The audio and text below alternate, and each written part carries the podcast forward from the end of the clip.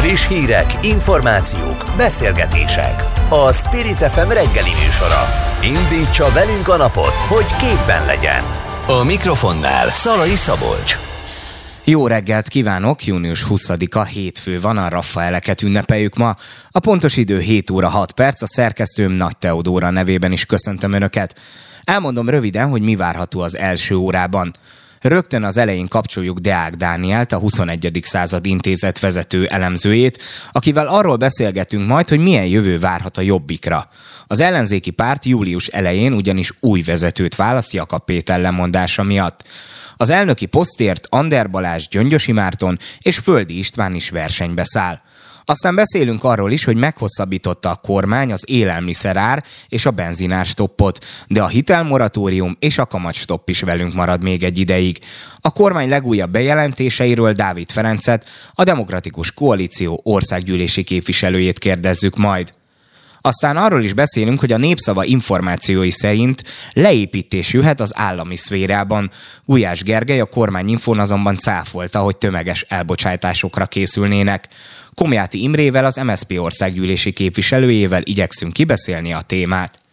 Szó lesz arról is, hogy a társadalmi és politikai vitát kezdeményez a Mi Hazánk mozgalom arról, hogy Magyarország is megpályázza a 2036-os nyári olimpia megrendezését. A témában Novák Előd, a párt országgyűlési képviselője lesz a vendégünk. Az óra végén pedig beszélünk arról is, hogy zárt körű eligazítást tartott Pintér Sándor a humánszféra képviselőjének. Itt sajtóértesülések szerint arról volt szó, hogy nem lesz idén béremelés az ágazatban a dolgozók számára. Gosztonyi Gáborral, a pedagógusok szakszervezetének alelnökével értékeljük majd a megjelent híreket. Szóval érdemes lesz minket hallgatni ma reggel is. Ne menjenek most már sehova, pillanatokon belül kezdünk. Spirit FM 92.9 A nagyváros hangja.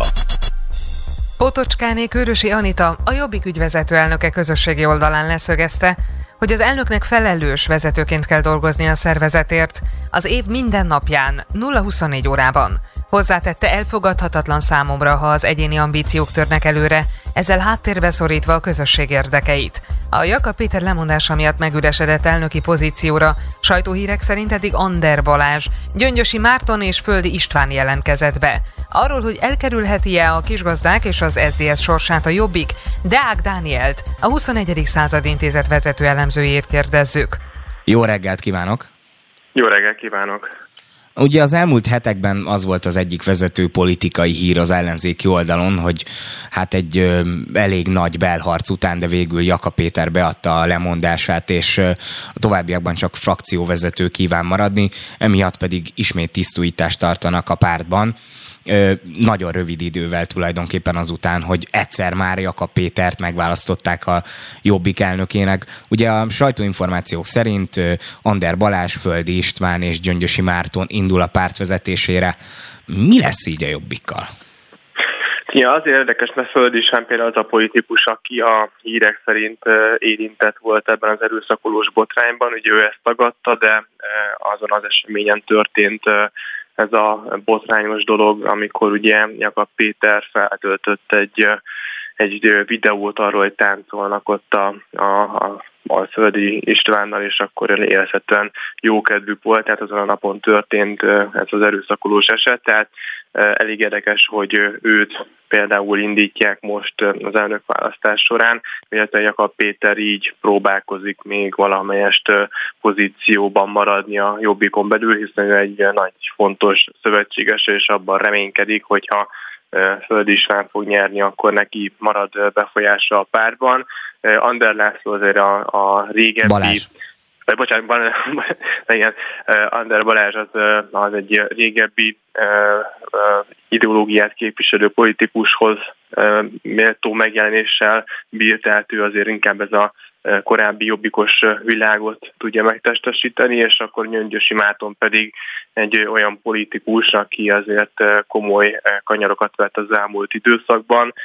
Gondolok itt például arra, hogy még a krím elcsatolását az orosz félről legitimáló népszavazáson jelen volt megfigyelőként, és az ő jelenlétével is hát támogatta, biztosította azt, hogy az egy legitim és jogszerű dolog volt és most ugye már ő a leghangosabb a jobbikon belül, aki az oroszokkal szembeni szankciókat követeli, de hát emlékszünk még ugye a zsidókat listázó kijelentésére a parlamentben, ahhoz képest most meg már egy európér nyugati politikus színében tetszelek, tehát azért látszik, hogy Gyöngyösi Márton az egy ilyen 180 fokos fordulatokra képes politikus, tehát ő is egyébként jól hozza azt, amit a Jakab-féle irányvonal képviselt, de mind a hármuk egyébként egy hát azért nem egy e, fajsúlyos politikus, tehát súlytalan politikusnak e, nevezhetőek, a jobbik e, szétesése és további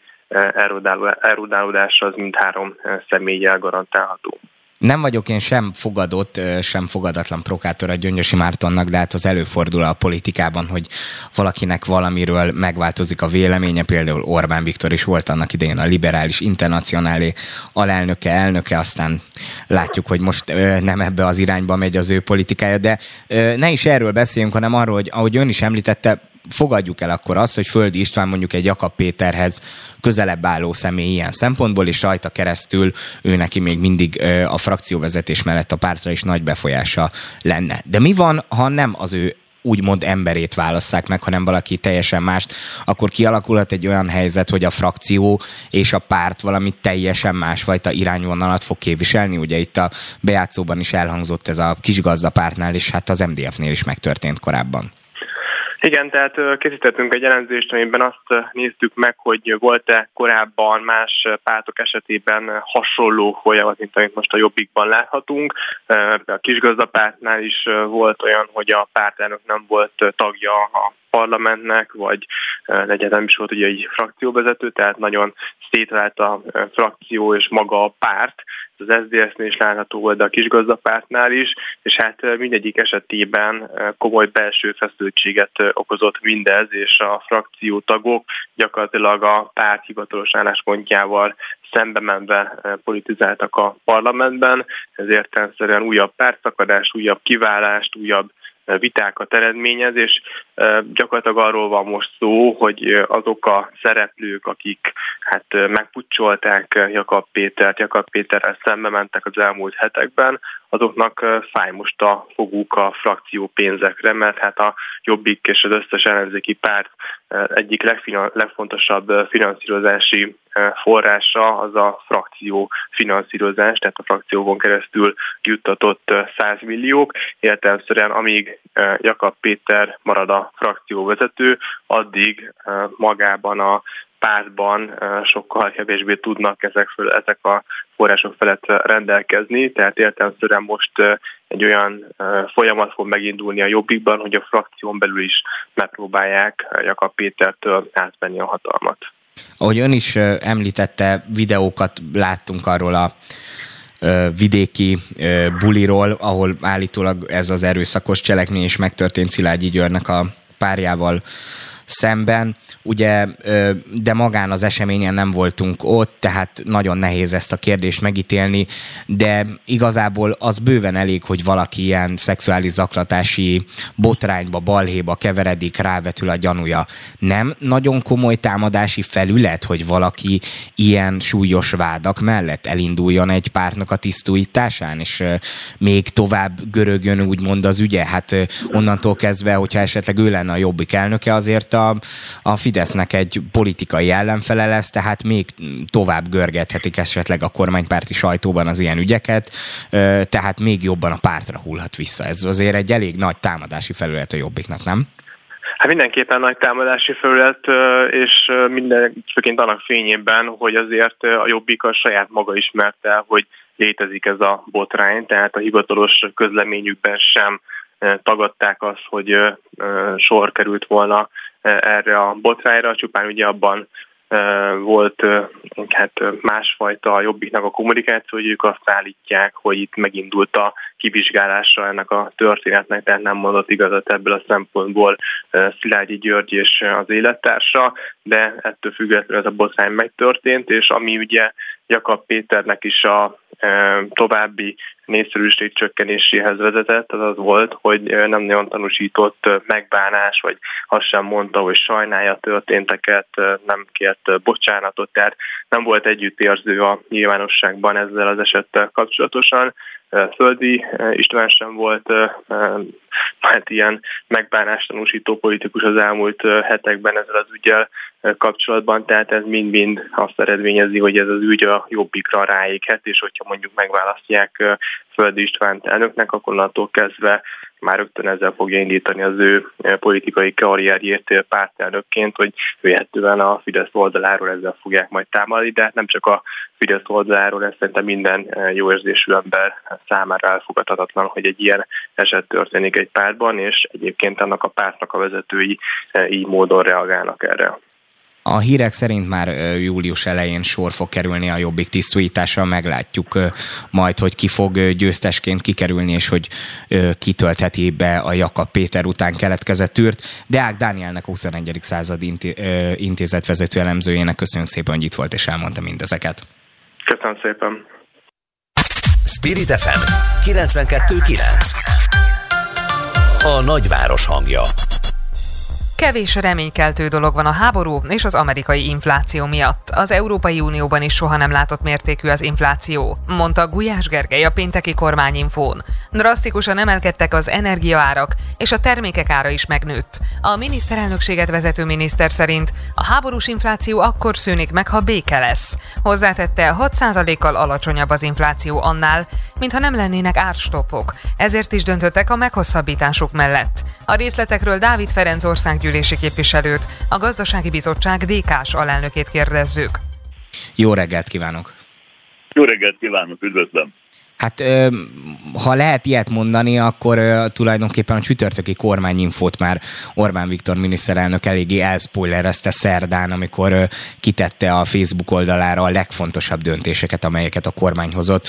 Ugye ezek arra vonatkoztak, hogy meghosszabbítják a, az élelmiszerár és a benzinás toppot október 1-ig, és évvégéig pedig kitolják a hitelmoratóriumot és a kamatstoppot. Ön szerint ezek a döntések alapvetően pozitív fejlemények a lakosság számára?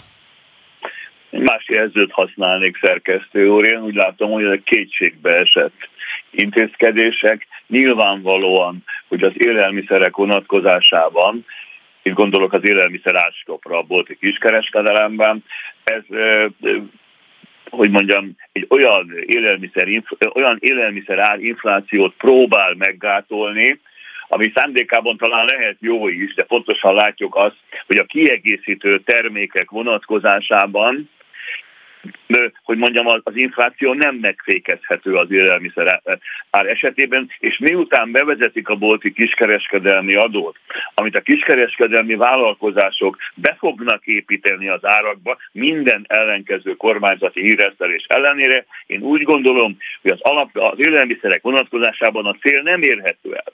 Az üzemanyag esetében azt látom rendkívül nagy problémának, hogy itt nincs helyettesítő termék, tehát itt nem tudják kijátszani a 480 forint per literes üzemanyagárat.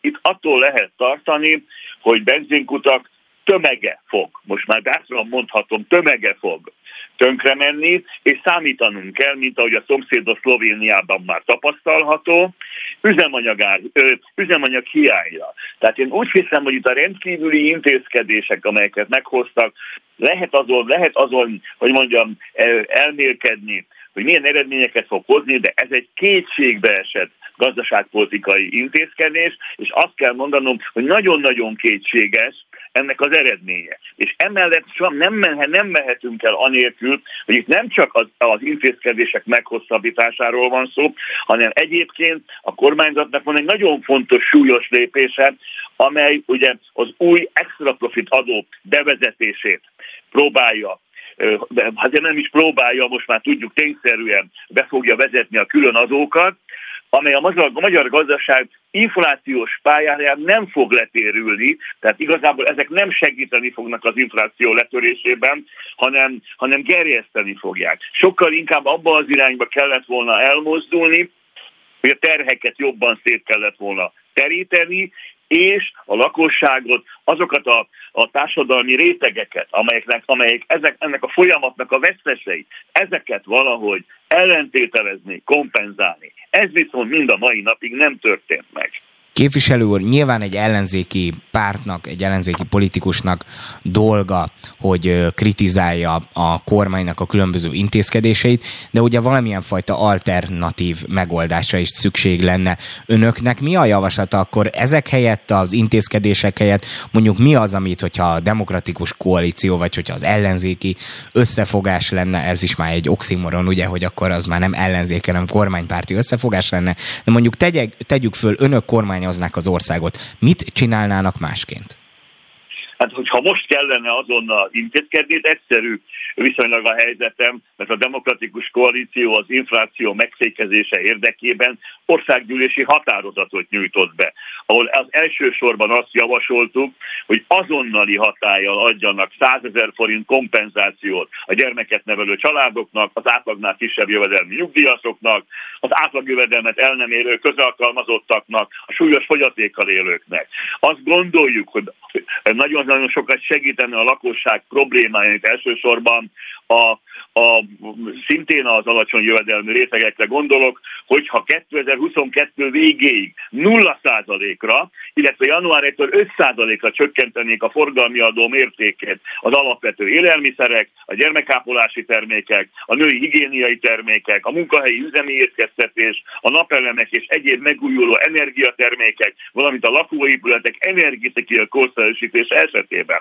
Tehát lehetne mit tenni ebbe az ügyben, de ezek, ezek, ezekben semmiféle lépés nem történt. A különadók esetében, ami, mint az előbb hallottak a hangomból, hogy elég szkeptikus vagyok, de ha már bevezetik a különadót, akkor nem csak, hogy mondjam, erre a 8-7-8 vállalatcsoportra, hanem minden olyan ágazatra, illetve szakmára, illetve nagyobb, hogy mondjam, nemzetgazdasági ágra bevezetném, ahol extra profit keletkezik. Kérdezem én költői kérdés, nem öntől vállom a választ.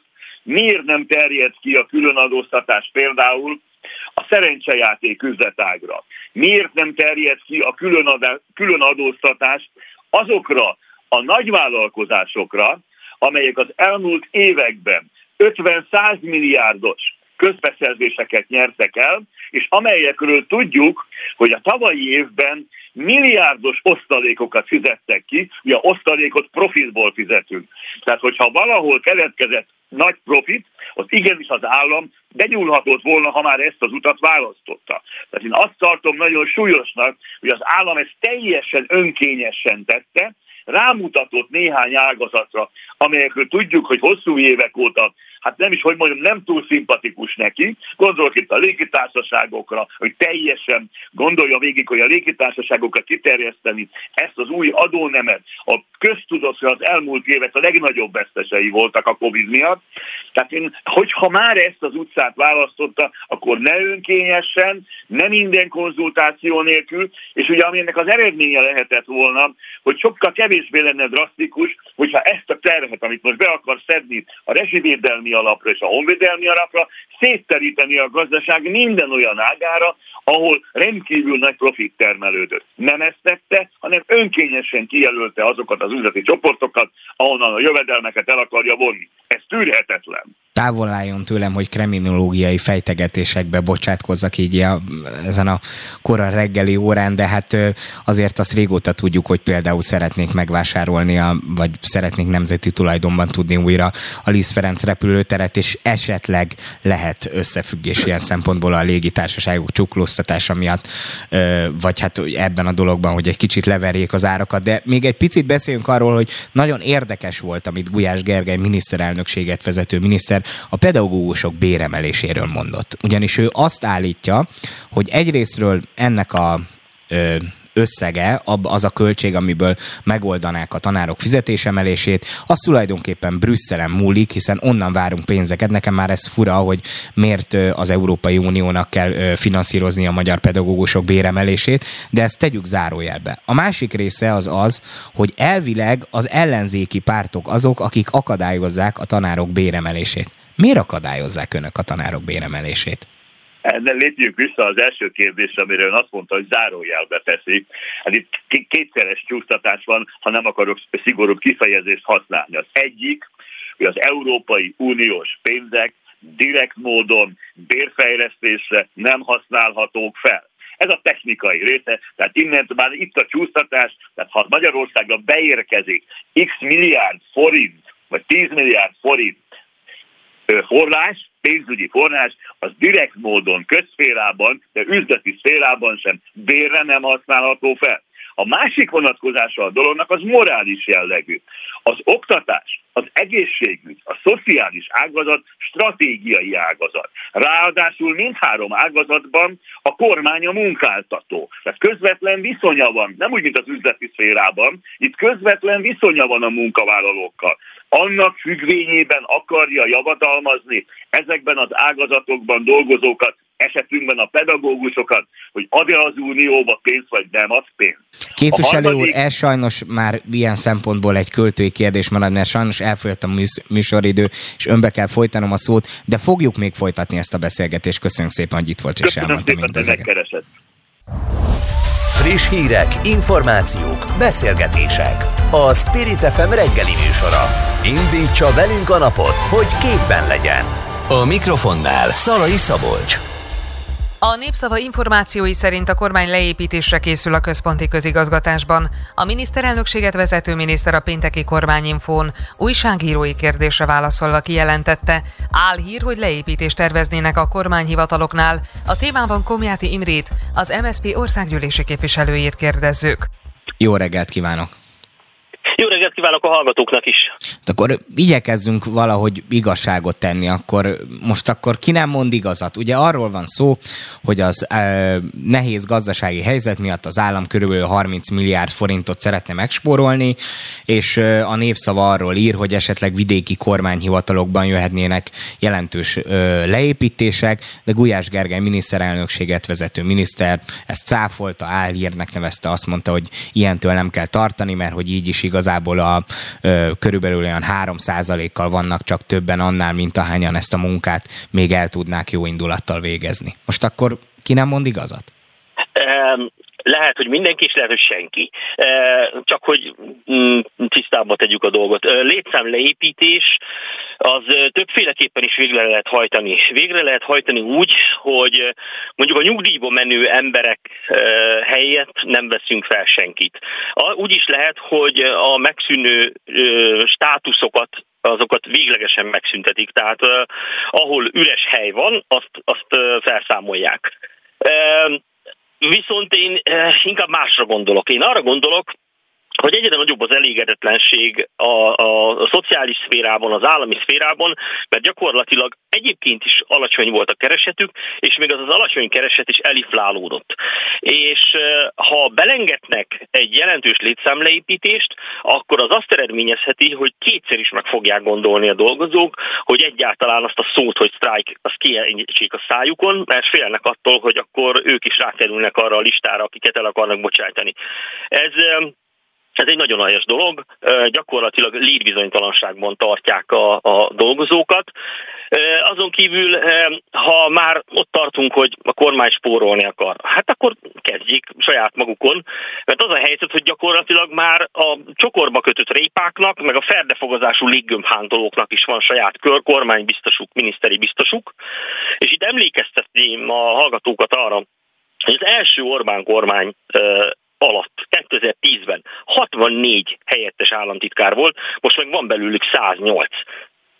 Nekem a legjobban az a szem tetszett, hogy a 2010-ben a miniszterelnökségen azt hiszem 98-an dolgoztak, ebben a ciklusban pedig 2021-ben már 1281-en, idén pedig 1872 alkalmazott volt, csak a miniszterelnökségen. Igen, elképesztően nagy a vízfej, és ugye azt nyilatkozta Gulyás miniszter úr, hogy a, a, pontosan annyian fognak dolgozni, ahány emberre szükség van ebben a szférában. Hát akkor, akkor kezdjék magukon, és tényleg pontosan annyian dolgoznak, ahány emberre szükség van.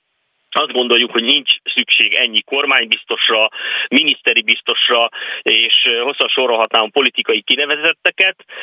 Elsősorban akkor tényleg ott kell kezdeni a spórolást, na de hát láttuk, hogy a, miközben elcsúsztatják egy hónappal a nyugdíjkompenzációt, addig a legfontosabb dolog az, hogy Orbán Viktor fizetését emeljék. És amikor mi ezt emlegetjük, akkor azt mondják, hogy ez demagógia, miközben ez, ez a nagy magyar valóság. Ha az ő pénzükről van szó, akkor demagógia, ha a nyugdíjasokról, a dolgozó emberek pénzéről van szó, akkor demagógia, most akkor, most akkor melyik? Tehát az ellenzéki pártok és azon belül is a szocialista párt gyakran szokott a humán szférában dolgozó emberek béremeléséről beszélni. Gulyás Gergely miniszterelnökséget vezető most a kormányinfon azt mondta, hogy tulajdonképpen két okból nem kapnak a tanárok fizetésemelést. Az egyik az, hogy hát Brüsszelből várjuk azokat a pénzeket, amiből megemelnék a magyar pedagógusok fizetését, már ez is magában megérne egy misét. De a másik része pedig az, hogy az ellenzéki pártok akadályozzák, hogy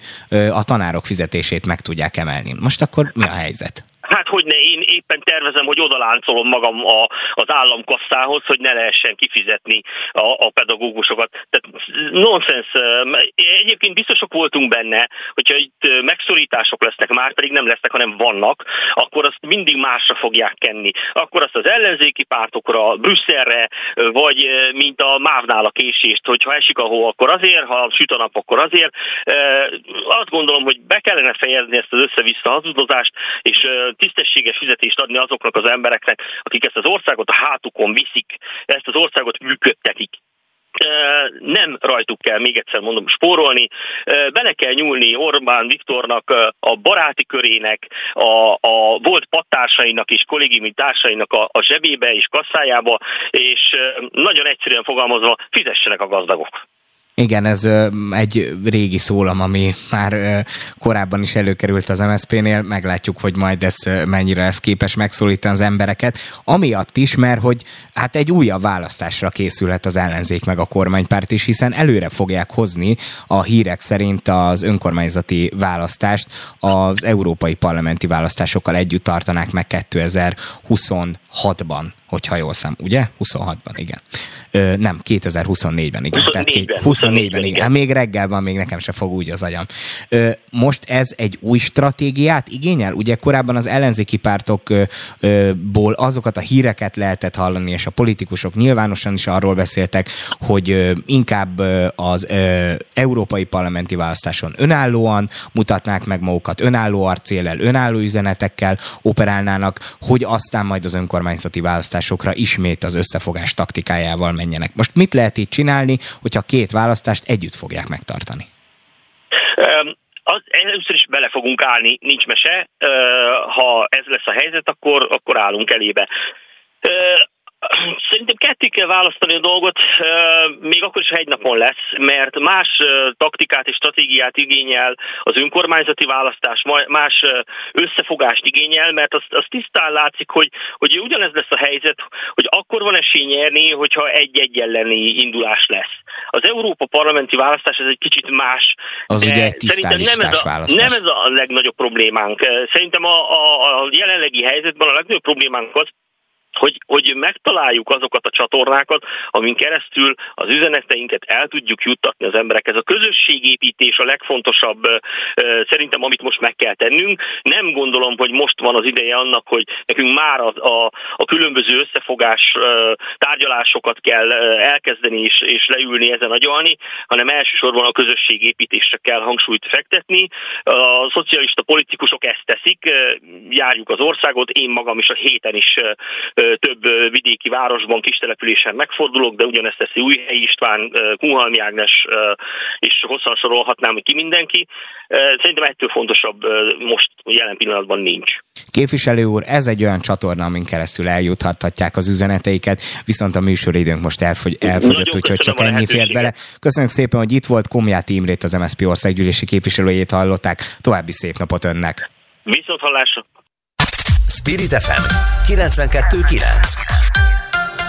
A nagyváros hangja Társadalmi és politikai vitát kezdeményez a Mi Hazánk mozgalom arról, hogy Magyarország megpályázza a 2036-os nyári olimpia rendezését, mondta Novák előd a párt alelnöke és országgyűlési képviselője egy budapesti sajtótájékoztatón. A politikus kifejtette, hogy a magyar lélek számarányosan a világ egyik legsikeresebb olimpiai nemzetének számít. Éppen emiatt szerinte Magyarország is megérdemelne már egy ötkarikás játékot. A vonalban Novák előd. Jó reggelt kívánok! Jó reggelt kívánok! A képviselő úr annak idején az Index írta meg azt, hogy a Magyar Olimpiai Bizottság gondolkodik azon, hogy beadja a pályázatát a 2036-os nyári olimpia megrendezésére. Már akkor Ilko Miklós főszerkesztő helyettesel, aki azt hiszem, hogy a cikket is jegyezte, beszélgettünk arról, polemizáltunk arról, hogy nincsenek túl jó tapasztalatai a nemzetközi grénumnak ilyen szempontból Magyarországgal, hiszen egyszer már politikai viták keresztüzébe került az olimpia, és emiatt kútba esett a pályázatunk, és visszavontuk a jelentkezésünket.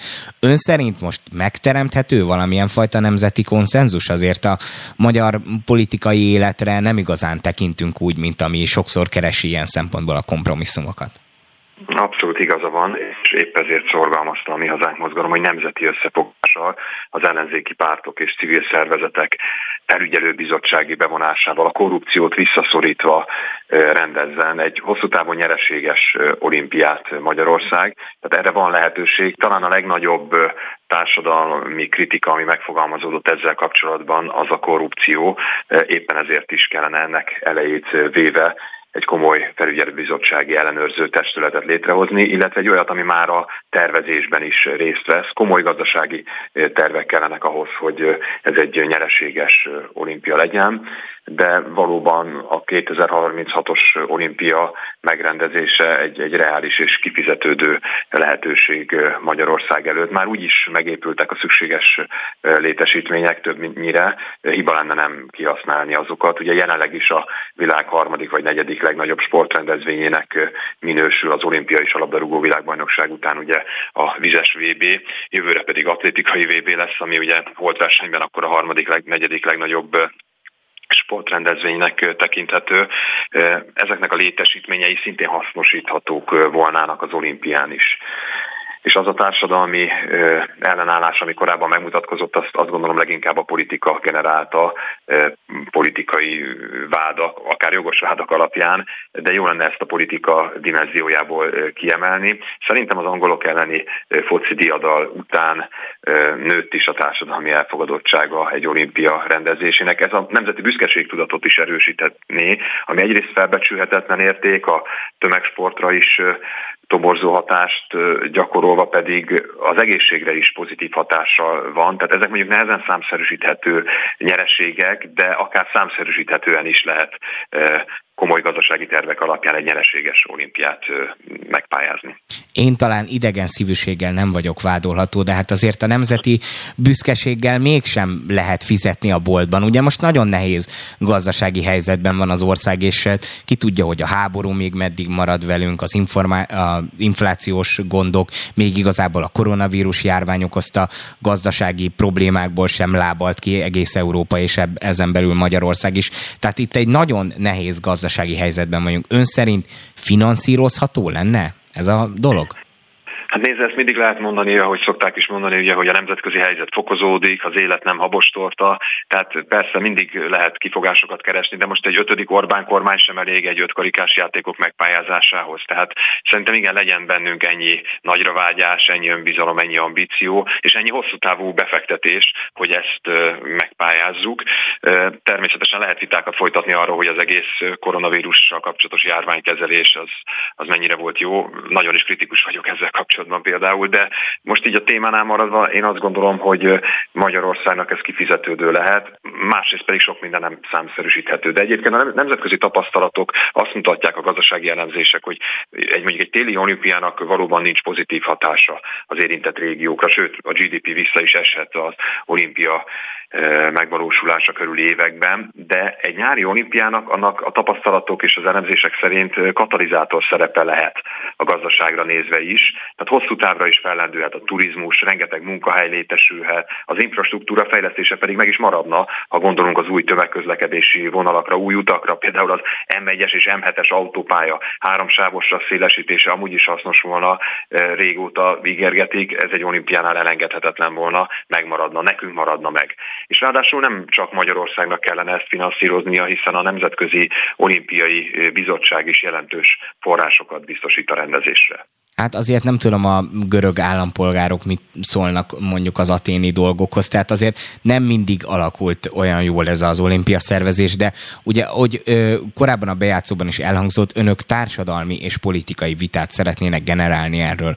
A társadalmi vita az mit jelent? Hogy a kocsmában az emberek beszéljenek az olimpia rendezésről, hogy jó vagy rossz ötlet, vagy esetleg ezt formalizálnák, tehát hogy legyen valamilyen fajta népszavazás, vagy valamilyen másfajta ö, olyan döntés, amivel az emberek kifejezhetik a véleményüket, hogy szeretnék-e, hogy Magyarország induljon az olimpiai pályázaton, vagy sem való igaz, a, a kocsmáktól a szakmai vitákig mindenre szükség van. Mi azt is szorgalmaztuk, hogy, hogy civil szervezetek bevonásával legyen egy olyan felügyelő bizottság, ami egyrészt a pénzügyi vonatkozásait is el, elnőrzi, hiszen a méregfogát húznánk ki tulajdonképpen kormányoknak, hogyha a korrupcióból ezt ki tudjuk emelni, vagy legalábbis vissza tudjuk szorítani a korrupciót. Másrészt a társadalmi vitának nyilvánvalóan része, hogy igen, akár népszavazáson is az emberek erről véleményt mondhassanak, dönthessenek, és örülök, hogy egyébként a görög példát szóba hozta. Én az ókori példát is szóba hoznám, hiszen a béke szimbóliuma volt az olimpia. Most egy kirekesztésmentes rendezési szándékkal kifejezhetné hazánk egyébként a békepártiságát is. Sajnos az 1995-ös világkirállítás egyébként nem valósulhatott meg a, a baloldali kormányváltás és az akkori kormány döntése miatt. Szerintem egy nagyszabású dologra igenis szüksége volna a magyarság önbecsülése szempontjából és hosszú távú gazdasági befektetésként is. Tehát én most nem szeretném hagyni, hogy a testnevelésből felmentett Momentum fúrja meg hazánknak ezt a nagy lehetőségét, és azt sem engedhetjük, hogy a kormány meghátráljon. Tehát a Mi Hazánk mozgalom ezt azért vetette föl, hogy egy társadalom társadalmi véleménynyilvánítás után végre egyébként a kormány is mondjon át vagy B-t, hiszen a Magyar Olimpiai Bizottságnak az előbb szerkesztő úr által említett felvetésére még nem mondott semmit. Most már ideje volna a társadalomnak is véleményt nyilvánítania, valóban akár népszavazással, de induljon el egy, egy gazdasági tervezés. Lehet-e a civil szervezeteknek, köztestületeknek ebbe beleszólásuk? Sajnos országos szinten egyelőre az a gyakorlat, hogy mindenféle állami cégbe ellenzéki, például felügyelőbizottsági tagként betekintése nincsen semmilyen más pártnak vagy civil szervezetnek, míg önkormányzatok szintjén az a státusz hogy, hogy, hogy van mindenféle ellenzékinek is beleszólása, betekintési lehetősége, felügyelőbizottsági tagja. Tehát a Mi Hazánk mozgalom egy olyan paradigmaváltást szeretne, hogy az olimpia az ne önmagában egy, egy kormányzati rendezés és döntés legyen, hanem szélesebb körű társadalmi összefogással, nemzeti összefogással valósulhasson ez meg. Hát reméljük, hogy ez a konszenzus valóban ki fog alakulni, és esetleg egy sikeres pályázás esetén tényleg jól jön ki az ország belőle, és hát nagyon szép mind sportsikereket, mind pedig gazdasági eredményeket fogunk elérni. Novák Elődnek a Mi Hazánk Mozgalom országgyűlési képviselőjének köszönjük szépen, hogy itt volt és elmondta mindezeket. Én köszönöm, viszontlátásra. Spirit FM 92.9 A nagyváros hangja a humán szférában legfeljebb annak lehet örülni idén, ha nem lesz elvonás. A népszava forrásai többek között ezt a konklúziót vonták le a terület egy részért is felelős tárcavezető, Pintér Sándor zárt körű szerdai állománygyűlésen mondott beszédéből. Gulyás Gergely a pénteki kormányinfon a tanárok béremelése kapcsán kijelentette, a kormány az uniós helyreállítási alapból adna háromszor 10%-os béremelést, de ez a pénz a jogállamisági problémák miatt továbbra sem érkezett meg Brüsszelből. A részletekről Gosztonyi Gáborral, a pedagógusok szakszervezetének alelnökével beszélgetünk. Jó reggelt kívánok! Szép jó reggelt kívánok! Milyen érzés volt először olvasni mondjuk a népszabában, vagy akár az interneten a kivonatos cikkeket erről a belső zárt körű egyeztetésről, ahol állítólag a területért is felelős miniszter hát azt mondta, hogy nem, hogy béremelés nem jön, de annak örüljenek az emberek, hogy nem lesz a humán szférában elvonás idén. Hát ezt egy kicsit pontosítanám, ez nem egy egyeztetés volt, ez gyakorlatilag egy olyan állománygyűlés, ahogy a belügyminiszter rendőri mi volt, tehát nem megtagadva tulajdonképpen kinyilatkoztatott. Az egyeztetés az egy kétoldalú párbeszéd, na itt ez erről szó nem volt. Hát az, hogy ezeket olvassuk, hát ez jelentős visszalépés az eddigi nyilatkozatokhoz képest, hiszen amit ugye a pedagógusok szakszervezet és a másik szakszervezet által közös sztrájkbizottság elutasított ezt a 3 10 ot na most még ez sem nagyon van benne. Örüljünk, hogy nem lesznek elvonás, elvonások. Hát jelentem a közszférának már lassan egy évtized elvonási tünetei vannak, tehát folyamatosan ez az az ágazat, ahonnan pénzeket vonnak ki, és olyan teljesen felesleges, meg elhaladható presztis beruházásokra költenek, ami hát azt mondom, hogy egészen jó jellemzi ennek a rendszernek a gondolkodásmódját. Ugye Gulyás Gergely miniszterelnökséget vezető miniszter szavaival azért valamennyire ö, mégiscsak ö, hát öröm lehetett önökön úrrá, amikor azt hallották, hogy hát lesz béremelés, és hogy nem igaz, amiről a népszava ír, csak hát Brüsszel, ugye? Mindig a Brüsszel, meg az ellenzéki pártok, de hogyha ez a probléma, ez valahogy eltűnik, megszűnik, és megérkezik ez a pénz, amit ugye most ilyen jogállamisági kritikák miatt visszatartanak az országtól, akkor majd megkapják a tanárok a pénzt. Ezt több elemre bontom ezt a gulyásféle nyilatkozatot. Egyrészt annak azért hagyj merüljenek már a pedagógusok, hogy a követeléseik, ami minimum 45%-os béremelés, egyszeri azonnali béremelést követelnek, ezt 3-10%-ban óhatja megadni a kormány, és azt is úgy az eddigi példák alapján, hogy nem az illetmény alapot növeli, hanem mindenféle pótlékokat ad. Ez az egyik. Kettő. Teljesen új elem, hogy a legújabb nyilatkozatokból már azt kitűnik, hogy az idén január 1-ével megkapott ágazati bérpótlék, az benne van ebben a 3x10 százalékban, tehát ez már megint egy teljesen másik kommunikáció. Azt már csak zárójelben szerényen teszem hozzá, hogy ezt a 10 százalékot az első 5 éves, de vagy, vagy 5 hónapos vagy 6 hónapos infláció már réges-régen felzabálta. Tehát ez az egyik része. A másik, hogy külföldre mutogatni akkor, amikor a magyar költségvetés tervezete 2023. évre egy huncut fillérrel nem tartalmaz többet, se a köznevelés, se a szakképzés tekintetében béremelési tételeknél, azt gondolom, hogy ez már mindennek a teteje, tehát lehet itt erre mutogatni, bár azt megint csak pontosítanom kell, hogy a mi információink szerint ez a pénz, ez nem az az Európai Uniós forrás, ami a különböző jogállamisági eljárás miatt egyelőre visszatart az Európai Unió. Ez egy teljesen más, külön megállapodás részét képezné.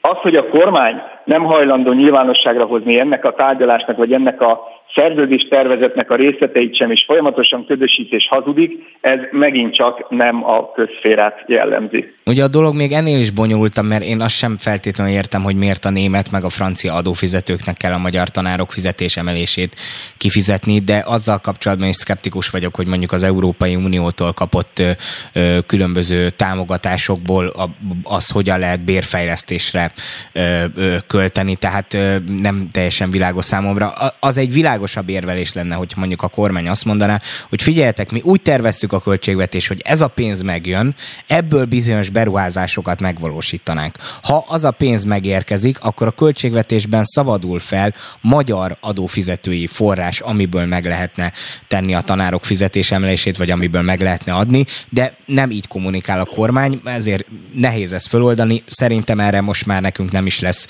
lehetőségünk. Amit még szeretnék kérdezni az az, hogy milyen milyen eszközeik maradtak? Ugye aláírták azt a törvényt, ami ha nem is betiltja, nem is megtiltja, mert ugye Novák Katalin köztársasági elnök nemrégiben a Telexnek adott egy interjút, és ebbe határozottan cáfolta, hogy az a törvényjavaslat, amit elfogadott az országgyűlés, és ő jegyzett az aláírásával, az nem arról szól, hogy megtiltja a tanárok számára, de azért olvasva ezt a törvényjavaslatot mindenképpen megnehezíti, vagy ö, ö, kikönnyíti azt, hogy egyáltalán a pedagógusok hogyan sztrájkolhatnak. Milyen eszközük maradt most, amivel nyomást tudnak gyakorolni még a döntéshozókra?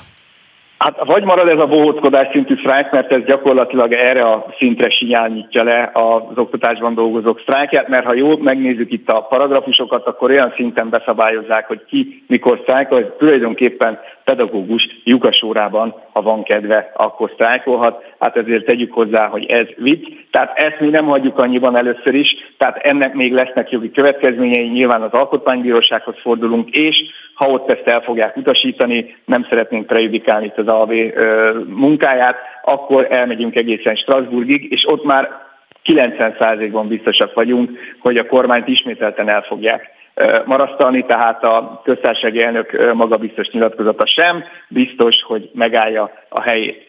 Egyéb eszközök a szakszervezetek kezében kevés marad, mert ugye az a polgári engedetlenség, most megint kezd szeptembertől úgy néz ki, hogy elszabadulni, ezt gyakorlatilag iskolák, illetve hát az oktatásban dolgozó egyéni akciók lesznek, mert hogy a polgári engedetlenség, bár tudjuk, hogy belügyminiszter úr ezt a fogalmat nem tudja hova tenni, ajánlottuk már neki, hogy kérdezze meg a jelenlegi miniszterelnököt, hogy 2006-ban ott a Kossuth kordonbontásnál ők mit csináltak, ez ugyanolyan polgári engedetlenség, tehát vagy drasztikus lépésre fogják elszállni magukat a kollégák, vagy egész egyszerűen azt a fajta passzív ellenállást fogják tanúsítani, ami már megjelent, tehát a hozzánk beérkező hírek szerint több száz pedagógus június 30-ával befejezi a pályafutását, és nem iskolát, hanem pályát fog váltani, adott esetben még lehet, hogy az országot is el fogják hagyni, Én mert sajnos... az ő megélhetésüket ez nem ö, elégíti ki, ez a fajta kormányzati álláspont. Én sajnos, vagy nem sajnos, de nem vagyok a karhatalom tagja, ennek ellenére most mégis önbe kell folytanom a szót, mert elfogyott a műsoridő. Gosztonyi Gábornak a pedagógusok szakszervezetének alelnökének köszönjük szépen, hogy itt volt és elmondta mindezeket. Figyelemmel fogjuk még követni az önök küzdelmét, és biztos be fogunk róla számolni. További szép napot! Köszönöm szépen a megkeresés viszont hallásra! Friss hírek, információk, beszélgetések. A Spirit FM reggeli műsora. Indítsa velünk a napot, hogy képben legyen. A mikrofonnál Szalai Szabolcs. Jó reggelt kívánok, a pontos idő 8 óra 5 perc, a szerkesztőm Nagy Teodóra nevében is köszöntöm azokat, akik már az első órában is velünk voltak, és azokat is, akik csak most kapcsolódnak be az adásba. Elmondom, hogy mivel készülünk a műsor második felében. Kamatemelés ide vagy oda, pénteken megint 400 forint fölött volt az euró. Arról, hogy miért ér ilyen keveset, és hogy hogyan lehetne stabilizálni a magyar fizetőeszközt, Pogácsa Zoltán közgazdász kérdezem majd. Aztán beszélünk arról is, hogy az építőipari szakemberek szerint is szükség van a kata módosítására, a megszüntetése viszont bedőlő vállalkozásokhoz és növekvő fekete munkához vezetne. Koi László, az építési vállalkozók országos szakszövetségének elnöke lesz a vendégem a témában. Ahogy szó lesz arról is, hogy Vladimir Putyin telefonon köszöntötte fel születésnapi alkalmából Xi Jinpinget, a kínai népköztársaság elnökét. Moszkva szerint a két ország kapcsolata még soha nem volt ilyen magas szinten. Hogy mi következik ebből, azt igyekszem majd megtudni Salát Gergő kínai szakértőtől. És ha már Oroszország, akkor beszélünk a háború legújabb fejleményeiről is. A nyár ugyanis jelentős katonai sikereket hozott a támadó fél számára, amelyre már az amerikai Egyesült Államok is felfigyelt. Lehet, hogy mégis sikerre vezet Putyin háborúja Ukrajna ellen? Anton Bendarazsevski külpolitikai elemzőt kérdezem majd a témában. Az óra végén pedig vendégünk lesz Berecki Enikő, ifjúsági és generációs szakértő is, aki a Rejti Z generáció címmel írt könyvet, de hogy miről is szól pontosan az írás, ő meséli majd el nekünk. Addig is ne menjenek sehova, pillanatokon belül folytatjuk. Spirit FM 92.9 A nagyváros hangja már péntek reggel köddé vált a Magyar Nemzeti Bank csütörtöki egyhetes betéti kamatra vonatkozó emelése, mely aznap 395 forint alá nyomta az euró árát. Péntek délután pedig ismét átlépte a 400 forintos lélektani határt az árfolyam. Arról, hogy mitől romlik egyre inkább a forint-euró árfolyam, illetve a Magyar Nemzeti Bank kamat emelésén túl milyen más eszközökkel lehetne stabilizálni a magyar fizetőeszközt. Pogácsa Zoltán közgazdász, szociológust kérdezzük. Jó reggelt kívánok! Jó reggelt kívánok! Hát nyilván még attól azért messze vagyunk, hogy söpörjék az utcán a forintot, de azért elég rossz állapotban van a magyar fizetőeszköz, még a régiós valutákhoz képest is rosszul teljesít a forint. Mi az oka ennek?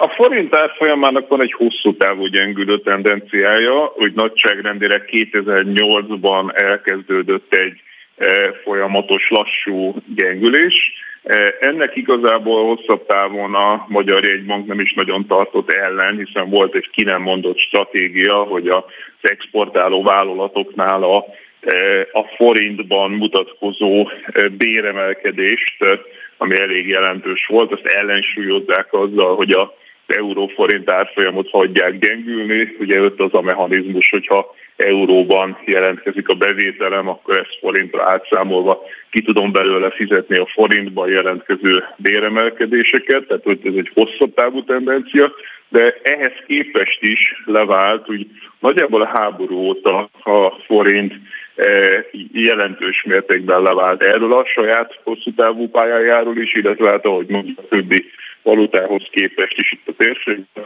Ennek pedig azt gondolom, hogy az az oka, hogy Magyarország extrém módon kitett eh, energetikai értelemben eh, az egyrészt az orosz függés, a másrészt pedig a fosszilisektől való függés, ami nagyon magas, tehát nincs még egy olyan ország a térségben, ahol százszázalékosan függnének eh, olaj, gáz, nukleáris fűtő elemek tekintetében egyetlen országtól, a háborús fél Oroszországtól, és e, e, ennyire kis arányban valósult volna meg a fenntartható energiának a vezetése magyarul kockázatos Magyarország a befektetők megítélése szerint. Az csak valamilyen fajta konteónak kell ö, elkönyvelni, hogy ö, lehetett arról hallani, hogy valahol a kormánynak ez egy tudatos stratégiája is, hogy ne érjen olyan sokat a forint az euróval szemben, hiszen az Európai Uniótól kapott pénz így kvázi úgymond többet ér?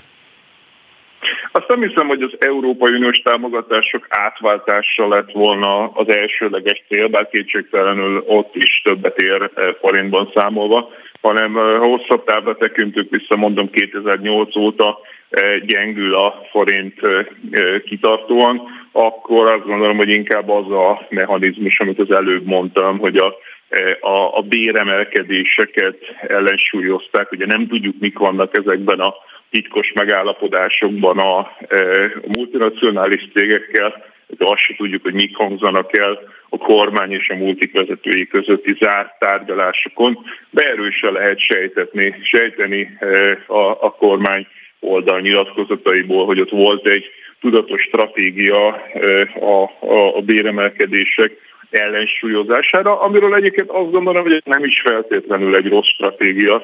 Azt szokták mondani, hogy az az ország, ahol magas az import aránya, az nem jár olyan jól e, az ilyen típusú leértékeléssel, de hát ez, e, hogy mondjam, ameddig az export magasabb, mint az import, addig bizony jól jár. Tehát csak akkor lenne igaz, hogyha az import magasabb lenne, mint az export, de mivel az export magasabb volt folyamatosan, ezért nettóban bizony ez nem egy vállalhatatlan stratégia, mondjuk úgy 3.45-ig. Tehát azt mondom, hogy egy olyan 3.45-ig, 3.50-ig legalábbis egy megfontolandó stratégia, amiről lehet, amikor racionalitásáról lehet vita, vitatkozni. Ami azóta történt, hogy 350-től 355-től 400-ig, most, most már 400 fölé, az egy egész más kérdés. Ugye a legtöbb ember ilyenkor azt hallja a hírekben, hogy hát igen, növekedett az infláció, egyéb problémák vannak, a devizánk is egyre kevesebbet ér, és akkor ilyenkor nem lehet más csinálni, mint hogy a jegybanki alapkamatot megemelik, és azzal valamennyire lehet erősíteni a forintot. Van más iskola? Hát alapvetően nagyon sok oka lehet annak, hogy egy árfolyam miért száll el. Az a legegyértelműbb és nyilvánvalóbb eszköz, hogyha a térségben máshol is kamatot emelnek, ugye igazából a nemzetközi befektetők azok két dologgal számolnak egyszerre, az árfolyammal és a kamattal. Tehát ugye egyszerre kell nézniük a árfolyamot és a kamatot, és hogy ezért a kamat emeléssel elvileg lehet egy kicsit ellensúlyozni, főleg, hogyha a környező országokban is emelnek kamatot, már pedig emelnek. E, a probléma az, hogy az inflációnak, illetve hát az, a, az euróforint árfolyam e, változásának is lehetnek reálgazdasági okai, és én azt gondolom, hogy elsősorban reálgazdasági okai vannak, tehát ha az inflációt tekintjük, akkor nemzetközileg iszonyatosan nagyot ugrottak az energiaárak, az elektronikus csipek ára, a nemzetközi szállítmányozás ára, a nemzetközi élelmiszer ára. Erre még rádolgozik a kormány azzal, hogy extrém sokat költ a költségvetésből, és én azt gondolom, hogy még ezeknek a különadóknak is lesz egy inflatórikus hatása, hiszen eh, ráterhelik a fogyasztókra ezeket az adókat, és ez még tovább törgeti az inflációt, de hogyha az euróforint árfolyamot nézzük, akkor szerintem az van, amit az előbb próbáltam mondani, hogy ennek is lehet egy reál gazdasági hatása, tehát egyszerűen az energi, energiapolitikai kitettség miatt Magyarország reál oldalon eh, nagyon kockázatos, és ezt nem lehet ellensúlyozni. Azt látjuk, hogy nem csak most emelt kamatot a jegybank, hanem folyamatosan most már hónapok óta emelgeti a kamatokat, és igazából ezzel e, ellentétesen az euróforint meg gyengül és gyengül és gyengül, tehát nem lehet kamatemeléssel hatni a, e, a, az árfolyamra, illetve ha olyan magasra húzná a, radikálisan a kamatot, annak pedig ugye az a hatása, azt se felejtsük el, hogy ez a hitelezést is rendkívül megdrágítja a gazdaságban, tehát más oldalról viszont visszafogja a gazdasági teljesítményt, és nagyon drága lesz hitelhez jutni Magyarországon. Tehát mondok egy dolgot, ha ma a magyar kormány bejelenteni, hogy elkötelezett az Oroszországról való energiapolitikai leválásban, és adott esetben akár a foszilis energia kivezetésében és egyre nagyobb arányban áttérésre a, áttérésre a fenntartható energiára, biztos, és ezt tényleg következetesen bejelenteni és végre is hajtaná, akkor azt gondolom, hogy a forint árfolyama erősödne, vissza tudna erősödni akár 360 környékére is nagyon rövid távon. Már egy perccel túl is futottunk a műsoridőn, de egyetlen egy eldöntető kérdés még feltennék önnek. Elértük a plafont ezzel a 400 forint fölötti egy-két forinttal megnövekedett árral, vagy ebből még van azért följebb? Mivel minden olyan folyamat, amiről eddig beszéltünk, az továbbra is fennáll, ezért szerintem ma senki nem gondolja Magyarországon, hogy ezzel elértük volna ezt a plafon. Pogácsa Zoltán szociológus közgazdász volt a vendégünk. Köszönöm szépen, hogy itt volt és elmondta mindezeket. Spirit FM 92.9 A nagyváros hangja Január 1-től változtatna a kormány a kisadózó vállalkozások tételes adóján, árulta el a péntek reggeli kormányinfón Gulyás Gergely miniszterelnökséget vezető miniszter.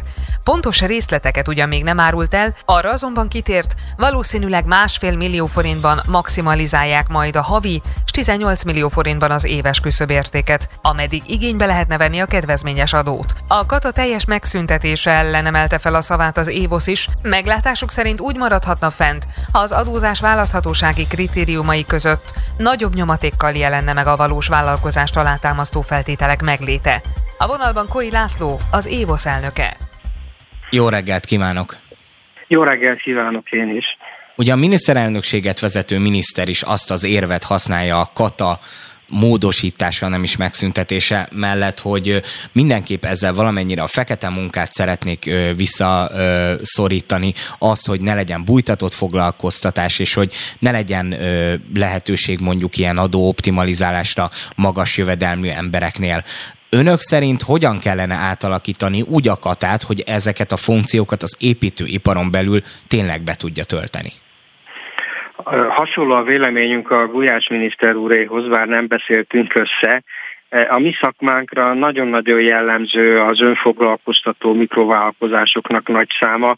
Már 147 ezeren vagyunk, és ebből 84 ezer egyéni önfoglalkoztató vállalkozás, és ugye azt a jelenséget szeretnénk valahogy elkerülni, hogy gyorsan elérték a 12 millió forint per év bevételi határt az építőiparban ezek a katásadózók, és akkor a család többi tagjára, a nagykorú gyerekre feleségre e, újabb katásvállalkozásokat alapítanak, miközben további szakember, referencia, tőkerő, újabb vállalkozó ismeret nincs ezek mögött a cégek mögött.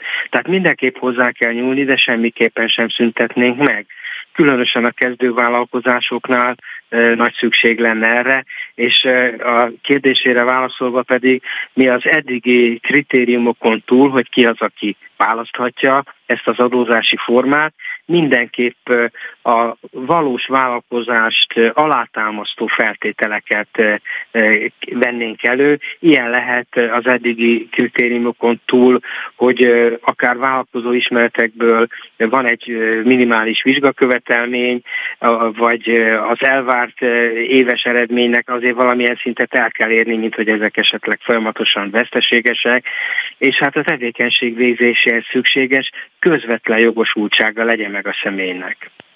De ez tényleg így működik most, hogy gyakorlatilag egy családtagom, hogyha én elértem azt a maximális összeghatárt, ameddig kedvezményesen katázhattam, és nem kellett úgymond azt a bünteti adót befizetnem, akkor mondjuk a feleségem, gyerekem, akárki családtagom ugyanúgy kivált, és onnantól kezdve ő kezd el számlázni, ez így működött eddig? Sajnos az építőiparra az utóbbi két évben ez nagyon jellemző lett. Az áremelkedések, építőanyag áremelkedések és egyéb dolgok mentén, béremelkedések mentén gyorsan elérték a 12 millió forintos adózási értékhatár, és természetesen tisztelet a kivételnek, mert azért eh, a nagy többség ezt eh, nem így műveli, de igen, a nagykorú gyerekre, feleségre eh, ugyanúgy lehet alakít, alapítani építési vállalkozást, és hát nagyon nehezen futnak bele ellenőrzésbe, hiszen ilyen nagy számú egyéni foglalkoztatót, önfoglalkoztatót semmilyen adóhivatal nem tud leellenőrizni. Van olyan egyeztető fórum, ahol önök a döntéshozókkal tudnak arról beszélni, hogy mert ugye nagyon sok területet érint a katázás, tehát itt végtelen mennyiségű szféra van, ahol szoktak ilyen egyéni vállalkozók lenni, de mondjuk az építőiparban van olyan, hogy leülnek a döntéshozókkal, és azt mondják, hogy figyeljetek, hogyha már hozzányúltok a katához, akkor tényleg jó, hogy ezt megcsináljátok, de a mi szféránkban dolgozik ennyi és ennyi vállalkozás, elég sok családot érint, így, így és így kellene átalakítani. Igen, vannak ilyen fórumok, tehát az évosz közvetlenül is lehetőséget kap a pénzügyminisztertől is, az adópolitikáért felelős államtitkártól is, hogy a tapasztalatait megossza és tegyen javaslatot, de a Budapesti Kereskedelmi és Iparkamara keresztül is tesszük, hiszen a legtöbb önfoglalkoztató hatásvállalkozó az építőiparból is arányait tekintve Budapestről van. Koi Lászlónak az építési vállalkozók országos szakszövetségének elnökének köszönjük szépen, hogy itt volt és elmondta mindezeket, és akkor reméljük, hogy majd január 1-én valami olyan fajta katásrendszer fog életbe lépni, ami önöket sem fogja ellehetetleníti, hanem inkább tényleg azt szolgálja, hogy minél kevesebb ilyen bújtatott foglalkoztatás legyen. Köszönöm szépen én is a lehetőséget a témában beszélgetni. Spirit FM 92.9 A nagyváros hangja Vladimir Putyin telefonon hívta fel a születésnapját ünneplő Xi Jinpinget. A kínai külügyminisztérium közleménye szerint a beszélgetés során a kínai elnök ígéretet tett a két ország közötti stratégiai koordináció elmélyítésére. A Kreml a telefonbeszélgetést követően pedig arról számolt be, országai kapcsolata minden idők legmagasabb szintjén van. Xi Jinping kínai elnök emellett hangsúlyozta, Kína mindig is függetlenül értékelte az ukrajnai helyzetet, majd felszólított minden felet, hogy törekedjen az ukrajnai válság megfelelő rendezésére. Oroszország és Kína kapcsolatának alakulásáról Család Gergely Kína szakértőt kérdezzük. Jó reggelt kívánok! Jó reggelt kívánok, a hallgatókat! Az orosz-ukrán háború kapcsán nagyon sokat szoktunk beszélni a világhatalmakról, leginkább az amerikai Egyesült Államokról, hogy ők hogyan, milyen szerepet tölthetnek be ebben az egészben, hogy akár valamennyire generálói is ennek a konfliktusnak, vagy egyszerűen csak ö, támogatják Ukrajnát abban, hogy ö, később nekik ne legyen összeütközésük Oroszországgal, de Kínáról nagyon kevés szó esik. Tulajdonképpen ők ebben a térképben, koordinátorrendszerben hol helyezkednek el, és mi az ő szerepük? Van egyáltalán szerepük? Természetesen van. Az oroszok úgy fogalmazzák meg, hogy Kína egyfajta stratégiai párna számukra, hiszen azt a kínaiak a háború első pillanatától kezdve egyértelművé tették, hogy ők semmiféle szankcióhoz nem fognak csatlakozni, ők nem fogják Oroszországot elítélni, ők úgy fogják alakítani az orosz kapcsolataikat, ahogy az ő érdekeiknek megfelel, már pedig az ő érdekeiknek az felel meg, hogy a lehető legszorosabb viszonyt építsék ki Oroszországgal. Ebben most ugyan az ukrajnai háború egy kicsit bezavar, de hát a, a kínaiak igazából próbálnak úgy tenni, mint hogyha ebből ki lehetne maradni, hogy az, hogy most a Ukrajnában folynak bizonyos konfliktusok, kínaiak sem használják a háború szót, és próbálják az egészet egy kicsit bagatelizálni. Ez nem zavarja őket a nagy stratégia, a kínai orosz partnerség további fejlesztése előrevitelében. Amikor ö, hallunk ilyenekről, hogy valaki egy másik ö, államnak a vezetőjét felhívja telefonon, és ö, születésnapi alkalmából felköszönti, ott tényleg arról van szó, hogy az egy születésnapi köszönés, vagy ez igazából sokkal több ennél, és itt konkrét dolgokról is esik akár szó, hogy kellene a támogatásotok ebben, vagy abban a politikai, vagy gazdasági témában, vagy akár katonai segítség. Természetesen itt nem a születésnapról van szó. Egyébként van egy hagyománya annak, hogy Xi Jinping és Putin elköszöntik egymást, már küldtek egymásnak tortát, meg vodkát, meg jégkrémet, meg egyemet a másik születésnapjára, tehát erre is foghatnák, hogyha azt, akar, azt a látszatot akarnak kelteni, hogy itt igazából csak egy protokoll eseményről van szó, de nem akarják azt kelteni, tehát se a kínaiak, se az oroszok nem úgy számoltak be dologról, mint hogyha ez egy szokásos protokolláris esemény lett volna ez a telefonhívás, hanem mindannyian érdemi megbeszélésekről adtak számon, amit aztán megerősített az is, hogy néhány nappal születésnapi telefonhívás után Szítjítni felszólalt azon a Szentpétervári Gazdasági Fórumon, ahol Putyin is ugye egy órás beszélet mondott. Tehát egyértelműen azt akarják mutatni a külvilág fele, hogy a kínai-orosz kapcsolat az él és virul. Itt lehet, kialakulhat valamilyen fajta új világrend, amiben a kártyákat nem a nyugat, hanem inkább a kelet fogja már osztani a szereplőknek? Tehát Kína és Oroszország gazdasági és politikai együttműködése az lehet egy nagyon erős ellensúlya akár az Amerikai Egyesült Államok és az Unió, tehát ennek a fajta transatlanti szövetségi rendszernek? De a kínaiaknak meg az oroszoknak nem van más választásuk, mint hogy, e, mint hogy ebbe az irányba menjenek, hiszen erre vannak rákényszerítve de az Egyesült Államok a 2010-es években teljesen egyértelműen megfogalmazta, hogy neki fő riválisa Kína, második számú fő riválisa Oroszország, mind a kettőt eh, igyekszik visszaszorítani, mind a kettőnek a térnyerését megpróbálja meggátolni, mind a kettőt bírálja a belső eh, rendszere, az autoriter eh, megoldásai, diktatórikus rendszere miatt, tehát gyakorlatilag Amerika vezetésével a nyugat, mint nagyjából egy évtizede köztüzet zúdít Kínára is, meg Oroszországra is. Ilyen helyzetben ugye mit tudnak tenni? Mert vagy megadják magukat, ez azért se Xi Jinpingre, se Putyinra nem jellemző, vagy pedig szépen egymásnak vetik a hátukat, és e, félreteszik a potenciális problémaforrásait, és azt mondják, hogy mindkettejüknek a fő stratégiai célja az, hogy a nyugati nyomásnak ellenálljanak, nyugati fellazítási, behatolási bekerítési kísérleteket megakadályozzák. Ez a fő elsődleges célja mindkettőnek, ehhez képest minden probléma konfliktus az másodlagos, úgyhogy ők most ezt fogják tenni, és a lehető legszorosabb kapcsolatot építik ki, miközben azért a saját külpolitikai hagyományaikhoz ragaszkodnak, hogy Kína például nem fog katonai szövetséget kötni Oroszországgal, de azon kívül gyakorlatilag mindenre kész. Salát Gergely Kína szakértőnek köszönjük szépen, hogy elmondta mindezeket, megvilágította itt az összefüggéseket. További szép napot önnek! Friss hírek, információk, beszélgetések. A Spirit FM reggeli műsora. Indítsa velünk a napot, hogy képben legyen. A mikrofonnál Szalai Szabolcs.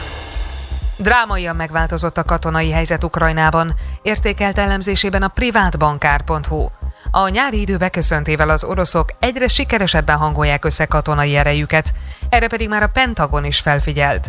Ezzel párhuzamosan úgy tűnik, az Egyesült Államok hozzáállása is változni kezd az ukrajnai inváziót illetően.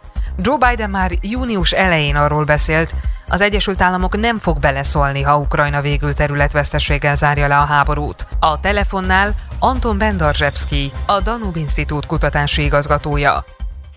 Jó reggelt kívánok! Jó reggelt kívánok, és üdvözlöm a hallgatókat! Ugye az általános vélekedés, az talán ezzel nem árulok el nagy titkot, az volt, hogy azért Ukrajnának nem túl sok esélye van megnyerni ezt a háborút, mikor láttuk, hogy Oroszország megtámadta őket, de nagyon sokáig kitartottak, és az volt a vélekedés, hogy még akár így, hogy a nyugat mögé áll, támogatta őket, vagy nagyon sokáig el fognak húzódni a harcok, ki fognak tartani az agresszorral szemben, vagy pedig akár esetleg úgy zárulhat a fegyveres konfliktus, hogy végül nem kell jelentős területi veszteségeket elszenvedniük. Ebben azonban a nyár hozott egy fordulópontot, és az elmúlt napokban folyamatosan katonai sikerekről számolnak be az oroszok a kelet-ukrajnai térségből. Mi az, ami miatt megváltozott ennyire a helyzet? Én nem látom ennyire drámaian a, a helyzetet, nem temetném az ukrán haderőt, pont ellenkezőleg most fordulhat meg a dolog, hiszen most már hétről hétre érkezhetnek nagyobb mennyiségben a nyugati katonai fegyverek, amelyekben Ukrajna bízik, és azzal akár ellentámadásba is tudnak lendülni. Ugye már április közepén, amikor az oroszok átcsoportosították az erőiket, és ugye Donbass térségére koncentráltak, már akkor szóltak arról hírek, hogy ekkora orosz hadászati fölény mellett az ukránok nem bírják a dolgot, és akár, emlékszem még áprilisban ezekre a a szakértői véleményekre, akár a nyárig, tehát nagyjából júniusig meg lehet az oroszoknak Donbass. Most ehhez képest azt látjuk, hogy ugye a háború első napjaiban az oroszok legsikeresebben Luhansk megyében és Herson megyében voltak. Luhanszki megyének a 85%-át elfogadták a háború első napjaiban képest április közepe óta, amikor átcsoportosították az erőiket, ezt a maradék 15%-ot nem tudták még egyenlőre befejezni, tehát a, a megye még mindig nincs teljes mértékben orosz kézen. Ugye ott Donetsk városa az, amely mindig ukrán kézzel van, és ott folynak erős harcok. Valószínűleg Mariupolhoz hasonlóan most már tényleg napok vagy hetek vannak hátra a város védői számára, de, de mégis ugye két hónap eltelt, és nem hogy Donetsk, de, de még Luhansk sem esett el. A, a dolog lényege abból áll, hogy az ukránok megpróbálnak időt nyerni, és ö, kitartani addig, amíg nem érkeznek meg a ugye, nyugati államok ígért, által ígért fegyverek.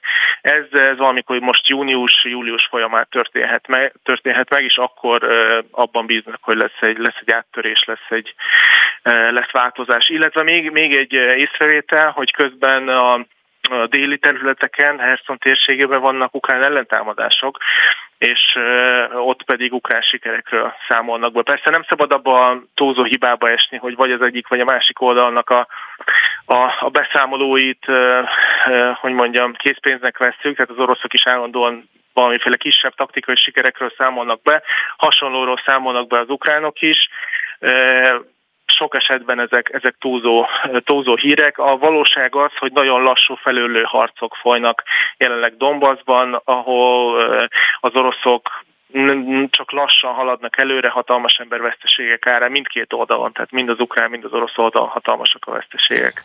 De nem pont az idő dolgozik most sokszor az ukránok ellen abban a tekintetben, hogy azért Ukrajna ahhoz, hogy pariban tudjon maradni, vagy egyáltalán fent tudja tartani ezt a helyzetet Oroszországgal, az ott harcoló ö, ö, katonáikkal szemben, ahhoz azért kell a nyugat támogatása. Ugye elég sok ö, gazdasági probléma sújtja az Európai Uniót is a háború miatt. Az amerikai Egyesült Államokban sem gondolnám azt, hogy ö, végtelen ideig támogatnák az emberek azt, hogy amerikai fegyverekkel, amerikai pénzből támogassák egy idegen ország ö, háborúját, hogy lehet olyan, hogy egy idő után egyszerűen elfogy a támogatás, és azt mondják, hogy figyeljetek, mi ezt nem tudjuk tovább finanszírozni, nem tudunk nektek segíteni, és be kell áldoznunk titeket. Én, én, én azt gondolom, hogy egyrészt, ami ugye Ukrajnában megvan, az az, hát sajnos ilyet lehet mondani, az ember. Tehát vannak Ugye ott egy folyamatos mobilizáció zajlik, és Zelen, Volodymyr Zelenszky ukrán elnök néhány héttel ezelőtt azt jelentette, hogy 700 ezer embert tudtak mobilizálni. Nyilván ők még nincsenek a, beállítva a frontra, ők ugye megfelelő kiképzésen esnek át, de emberben Ukrajna jól áll. Tehát ami hiányzik, az, az pénz és fegyver, és ugye ezeket, ezeket kérik a nyugattól. Én azt gondolom, hogy ugye múlt héten is Ukrajnába utazott három Európai Uniós vezető, ugye Emmanuel Macron, Mario Draghi és Olaf Scholz, és megerősítették megint csak Ukrajnát abban, hogy megkapják a szükséges fegyvereket és a támogatást. Nem látom még azt, hogy a nyugati támogatás, hogy mondjam, csökkenni kezdene. És sajnos nyilván a, a, a, a nyugat olyan helyzetben van, hogy sokkal egyszerűbb Oroszországgal szemben Ukrajnán keresztül harcolni, bármennyire rosszul is hangzik, tehát ez még, ez még a, a, a jobb szenárió, mint hogyha akár Mondjuk valamelyik EU-s ország területén, vagy folynak a harcok, vagy, vagy akár ugye egy, egy, egy komolyabb szembenállásra kerülne sor, vagy gazdasági, vagy politikai értelemben. Tehát még mindig egyszerűbb az, hogy Ukrajnát pénzzel megtámogatják, mint hogyha mondjuk Putyin megszállja Ukrajnát, és utána egy, egy nehezebb geopolitikai helyzetre kerülne sor az EU és az orosz világ között. Hát reméljük, hogy most már ez a fegyveres konfliktus minél előbb le fog záródni, és lehetőleg olyan szenáriók mellett, amivel hát ha nem is mindkét fél, de legalább az ukránok elégedettek lesznek. Nem, Anton Nem osztom a optimizmusát, sajnos ez, ez még nagyon sokáig fog eltartani. Hát akkor erre kell berendezkednünk. Anton Bendazsevszkinek köszönjük szépen, hogy itt volt és elmondta mindezeket. Köszönöm szépen a beszélgetést. Spirit FM 92.9 a nagyváros hangja.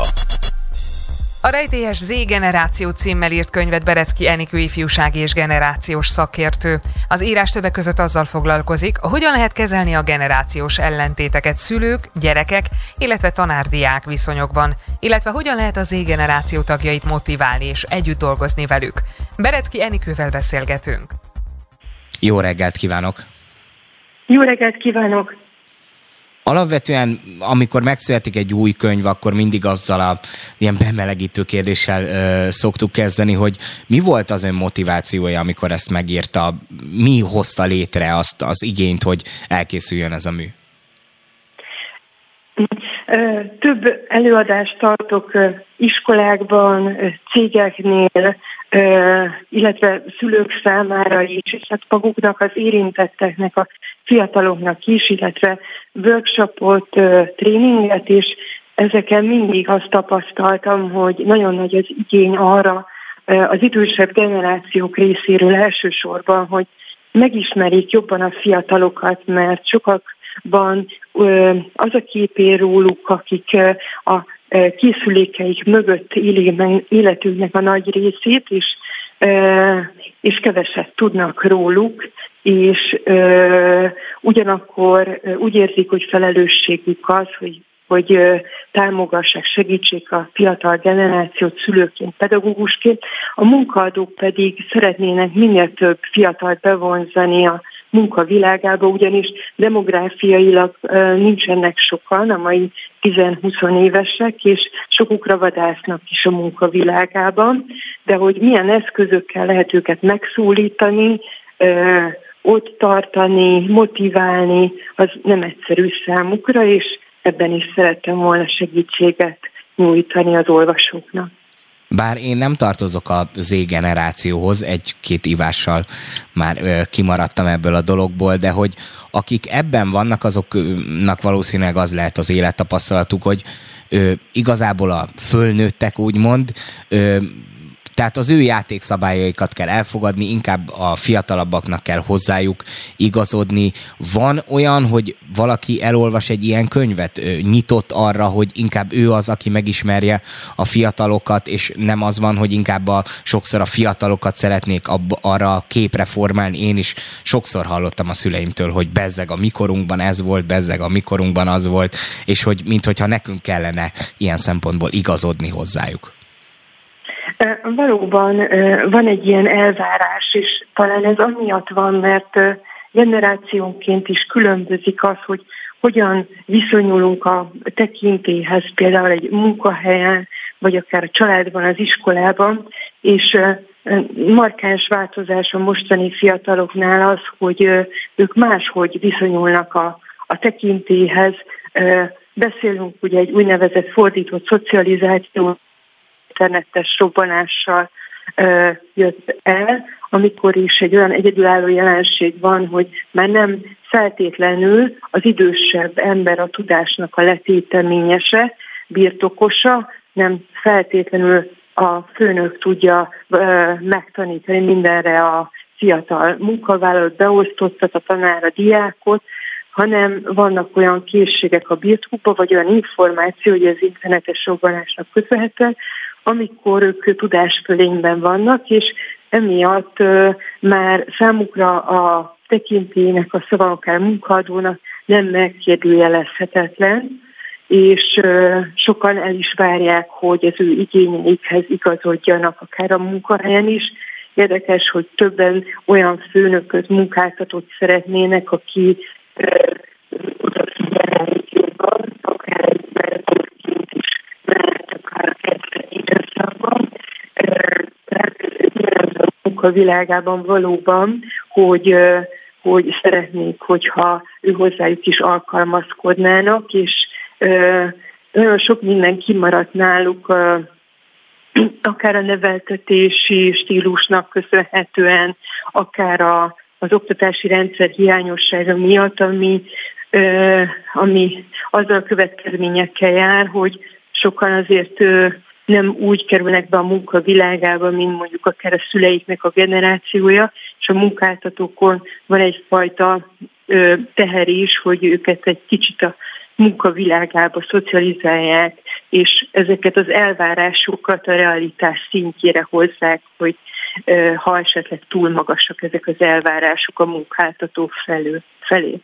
Ugye ennek a könyvnek az elkészültébe segítettek, azt hiszem, ha jól olvastam, 20 influencerrel készített interjúkat, és azokat is beledolgozta az ő tapasztalataikat. Amikor a idősebb generáció mondjuk meghallja ezt a szót, hogy influencer már attól sokszor a, a falnak tudnak mászni, mert azt mondják, hogy hát ezek ilyen teljesítmény nélküli ismert emberek a közösségi médiákban, akik sok pénzért reklámoznak különböző termékeket. Ön, önnek mik voltak a tapasztalatai, és mik voltak a szempontjai? Milyen milyen influencereket keresett meg?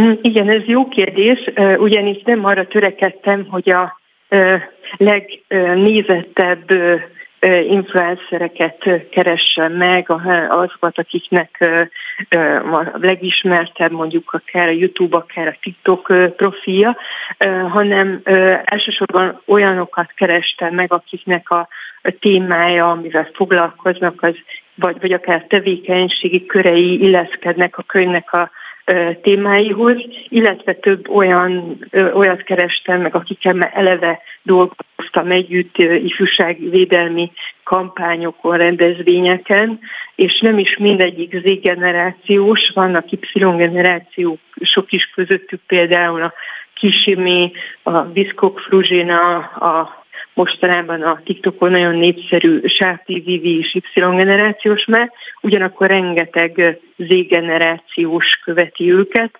és szerettem volna megmutatni az interjú részletekkel azt is, hogy valójában mivel foglalkoznak, hogy valóban eloszlassam ezt a tévhitet, hogy, hogy bármilyen videóval tömegeket lehet vonzani, és és ugye tartalomgyártásba befektetett munka az mindig, ugye azt nem, nem kell feltétlenül mindig minden esetben lebecsülni, hanem fontos meglátni, hogy hogy milyen tevékenység áll el mögött, és azt is látni, mindezt a tapasztalatot, amit ők a követőikkel folytatott interakciók során szereznek meg, ugyanis nagyon nagy rálátásuk van a mai fiataloknak a szokásaira, igényeire, elvárásaira, kommunikációs szokásaikra is, és ezeket szerettem volna bemutatni az olvasóknak.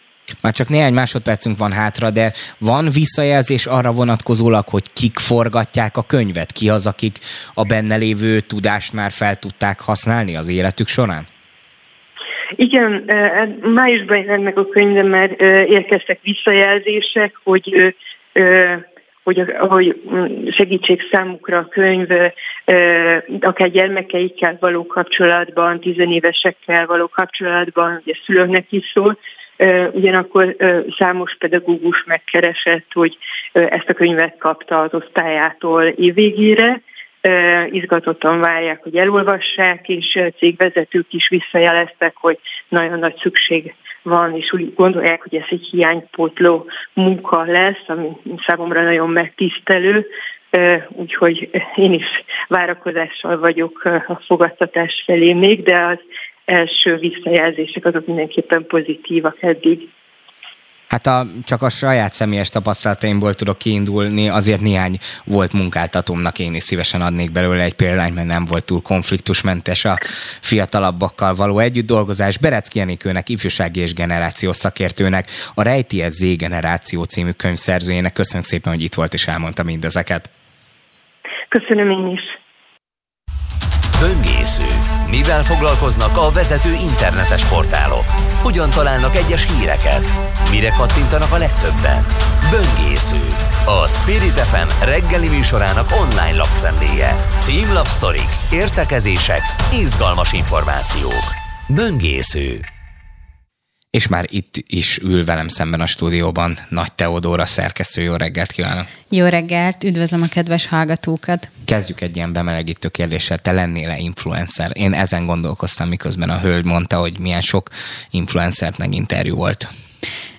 Hát ahhoz, hogy, hogy influencer legyek, kéne találnom valami tartalmat, amit elő akarok állítani, meg üzenetet, és én azt látom nagyon sokszor, hogy ezek a tartalomkészítők egy héten számos üzenetet, vagy terméket, vagy, vagy hasonlót közvetítenek, és én nem érzem, hogy ennyi, ennyi dolgot tudnék átadni, ami mondjuk nem reklámtartalom, hanem, hanem másabb jellegű. Szóval nekem az lenne itt a problémás, hogy mi az a tartalom, amit én ténylegesen gyártani akarok, és, és közvetíteni. És amíg azt nem találom meg, addig, addig nem, nem szívesen lennék influencer mondjuk így a felsoroltak, akiket említett, hogy meginterjúolta őket, őket én is kedvelem alapvetően, és azt gondolom, hogy ők azért általában közvetítenek valami üzenetet, de azért sok olyan influencer van, akinek igazából nem. Tehát az egész influencer léte abból áll, hogy ö, különböző termékeket reklámozzon, és ezáltal ö, ebb bevételt szerezzen.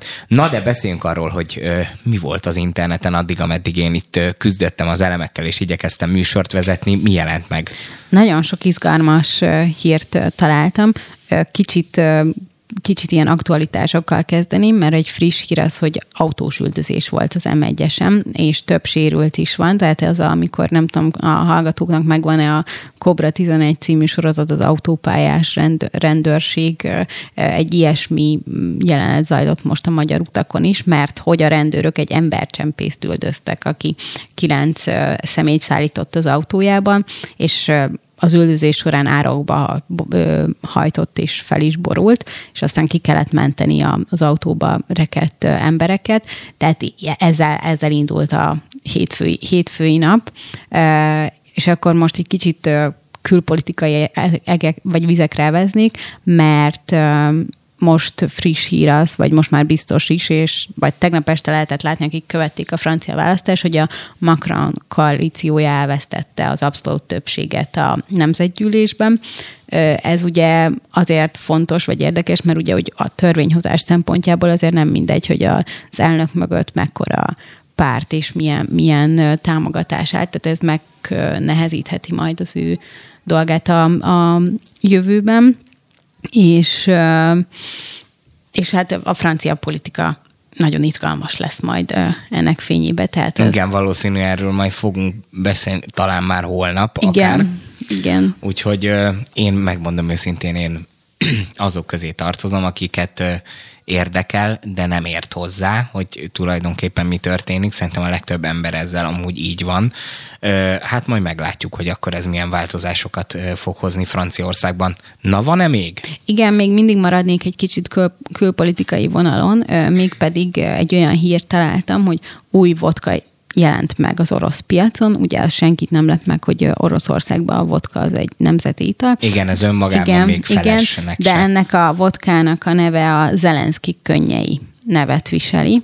És, Finom és elegáns. Igen, igen, abszolút, és ez a cégcsoport többféle ö, vodkát is forgalmaz. Van nekik ö, Putyinka, Medvegyevke és Jelcinke is, és akkor ezután jött ott a Zelenszky könnyei. Tehát, hogy alapból ez a profiljuk, hogy ilyen típusú hát üzeneteket közvetítenek a, a, az italjaikkal, tehát azt, hogy a, a vezetőket kicsinyítő képzőkkel látják el, és az arcukat rányomtatják, és meg lehet inni, meg olyan formája is van ezeknek a vodkás üvegeknek, az ilyen exkluzív kiadásoknak. Van valami, most itt nem akarok reklámozni, de van azt hiszem valami kremről elnevezett, az Igen. is ilyen nagyon jó Igen. minőségű. Én egyszer voltam vidéken egy ilyen autentikus orosz étteremben, és ott a balalajka vizéből származó vodkát szolgáltak fel. Én nem vagyok az alkoholnak nagy barátja, meg semmiképp nem reklámoznék ilyen dolgot ebben a korai órában sem, de nagyon érdekes tapasztalat volt ilyen szempontból. Hát inkább ez legyen az export termékük, mint a háború, meg az erőszak, meg az ilyen dolgok. Abszolút, abszolút. És ezen kívül egy nagyon érdekes interjú jelent meg Varga Judittal az Indexen, aki többek között arról beszél, hogy a, hogy a az EU-s pénzeket, azokat meg fogja kapni szerintem Magyarország, mert hogy ezek politikai és jogi értelemben is járnak a, az országnak, és hogy hogyan lehet ezt így kikényszeríteni, konkrétumok, időpontok ezzel kapcsolatban nem hangoznak el, hogy mikor lehet erre időt szakítani. Arra is kitért, hogy, hogy a Navracsis Tibor megkapta az ő volt portfóliójának egy részét, és hogy ez benne tette bármilyen feszültséget, vagy a Navracsis Tiborral való kapcsolatában emiatt lette bármilyen feszültség, és mondta, hogy ő nagyon örül ennek, és hogy azt gondolja, hogy ez annyira fontos kérdés, hogy minél, minél több oldalról kell megközelíteni és kezelni, és hogy ez neki, tehát hogy nem, nincsen rivalizálás közöttük. Na, hát akkor ö, csodálatos dolgok történtek az interneten addig, ameddig én itt ö, ö, igyekeztem lekötni a hallgatók figyelmét, és hát tartsák meg a jó szokásukat, hallgassák továbbra is a Spirit fm mert utánunk következik Lampi Ágnessel a Bistro, azt is hallgassák, maradjanak itt velünk, további szép napot önöknek!